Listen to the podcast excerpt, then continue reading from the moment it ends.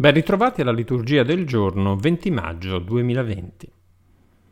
Mercoledì. Nella prima lettura, eh, abbiamo lasciato ieri Paolo a Filippi, eh, lo ritroviamo ad Atene. Il passaggio di Tessalonica, la liturgia ce lo fa saltare in questo momento, e lo ritroviamo ad Atene eh, con uno stralcio del suo discorso agli ateniesi, all'Areopago Um, Paolo sostanzialmente si muoverà su due direttive. Da una parte la comunione mm, con la loro capacità di comprensione e di riflessione, quindi il Dio provvidente, il Dio che ha accompagnato uh, attraverso anche la sua benedizione, uh, lo sviluppo uh, e ha anche ha affinato con i suoi doni l'ingegno umano poiché dunque siamo stirpe di Dio, questa citazione di un poeta greco, non dobbiamo pensare che la divinità sia simile all'oro, all'argento e alla pietra, che porti l'impronta dell'arte o dell'ingegno umano ma cita un altro testo famoso sempre eh, all'interno della letteratura greca perché di lui anche noi siamo stirpe. E quindi eh, poi il secondo passaggio è il fatto che Dio sia passato sopra i tempi dell'ignoranza e ordina adesso che gli uomini si convertano. E tutto questo per mezzo di un uomo che ha designato dandone prova sicura col risuscitarlo dai morti. Ma qui L'uditorio si scioglie mestamente, pochi aderiscono alle parole di Paolo e sostanzialmente lo lasciano solo. Dopo questi fatti Paolo lascia Atene e si reca a Corinto e lì apriremo un capitolo tutto particolare. La prima volta, come vedete, che non troviamo persecuzioni. Il Vangelo non viene accolto il Vangelo eh, non accolto non produce nessun tipo di persecuzione, mentre a Filippi, a Tessalonica, a Berea, eh, il Vangelo è accolto ed essendo accolto crea divisione. Dobbiamo fare però una precisazione che mentre eh, le comunità pagane, eh, quelle riferite dal primo viaggio missionario, capitoli 13-14 degli Atti degli Apostoli, vivono una realtà anche di una religione più nazional popolare. Qui ad Atene eh, la riflessione è un po' più sopraffina, diciamo così, e non c'è il tramite della comunità giudaica. Quindi Paolo si trova per la prima volta in una condizione nuova, eh, dentro una religione pagana, diciamo così, mh, più sviluppata, più articolata e senza l'appoggio di una comunità giudaica che avrebbe compreso più facilmente il suo linguaggio.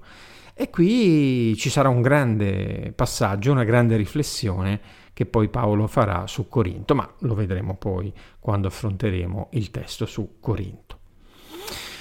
Il Salmo, beh, il Salmo dice una cosa fondamentale che tutte le genti devono lodare il Signore, a tutti deve essere annunciato il suo nome. Lodate il Signore dei cieli, dall'alto dei cieli, i suoi angeli, le sue eh, schiere, i giudici, i giovani, le ragazze, i vecchi insieme ai bambini lodino il nome del Signore, perché solo il suo nome è sublime. Eh, non possiamo frapporre niente altro, non c'è niente di più importante che non orientare la nostra vita al Signore.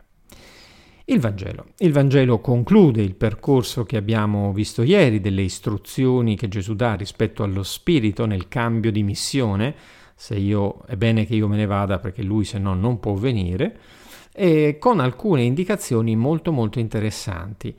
Ma eh, prima ascoltiamo questo breve passaggio del Vangelo e poi facciamo delle conclusioni e considerazioni finali insieme. Molte cose ho ancora da dirvi, ma per il momento non siete capaci di portarne il peso. Quando però verrà lo Spirito di verità, egli vi guiderà alla verità tutta intera, perché non parlerà da sé, ma dirà tutto ciò che avrà udito e vi annunzierà le cose future. Egli mi glorificherà, perché prenderà del mio e ve l'annunzierà. Tutto quello che il Padre possiede è mio per questo ho detto che prenderà del mio e ve l'annunzierà.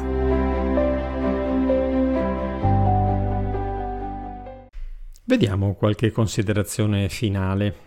Abbiamo lasciato ieri Paolo a Filippi, lo ritroviamo che eh, si dirige verso Atene. Eh, abbiamo saltato le tappe di Berea e di Tessalonica, soprattutto Tessalonica dove si forma una bella comunità partendo dalla sinagoga, ma poi stesse scene di Filippi, ah, i giudei mettono su le autorità e Paolo è costretto a fuggire e molto velocemente e la spedizione dei missionari si divide, infatti Paolo arriva da solo ad Atene. Atene ormai da 75 anni, dopo il riordino della provincia volu- di Acaia voluta dai Romani, ha perso la sua supremazia a favore della ben più ricca Corinto, ma sapete rimangono un po' i fasti di un tempo. L'Areopago sotto il Partenone era un luogo di ritrovo per discussioni ad ampio raggio e Paolo introdurrà quella che è stata la sua catechesi nel primo viaggio missionario contenuto in Atti 13-14 e replicato anche a Tessalonica. Ma se nel primo viaggio missionario Paolo incontra la religione pagana, diciamo così, nazional popolare, e a Tessalonica eh, ha una certa presa anche sui pagani, ma eh, dentro una tradizione giudaica radicata, con la sinagoga, ad Atene no trova una, una, religione che si è strutturata e eh, per certi versi anche emancipata dentro la riflessione intellettuale dei greci e, e che quindi vede la risurrezione dei morti come qualcosa di molto lontano e direi per un certo verso dal punto di vista filosofico banale e quindi lo, lo deridono sostanzialmente. Qui non ci sono percosse, ma pochissima accoglienza.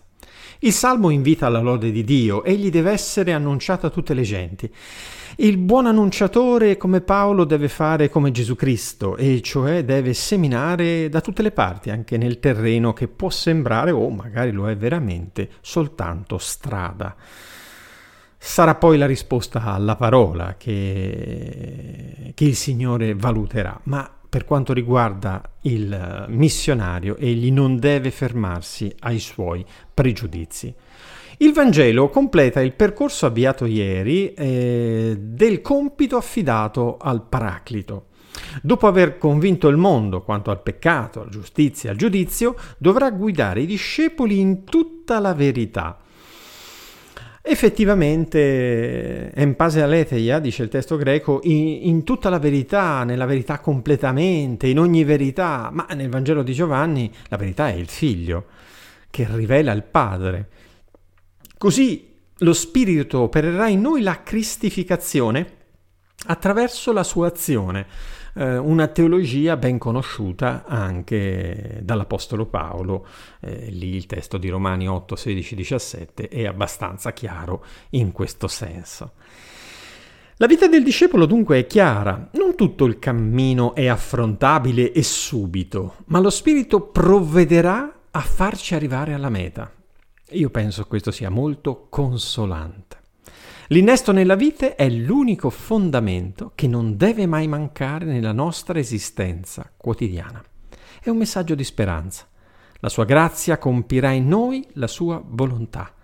Per quanto attiene a noi, disponiamoci a lasciarci condurre docilmente per portare i frutti dovuti.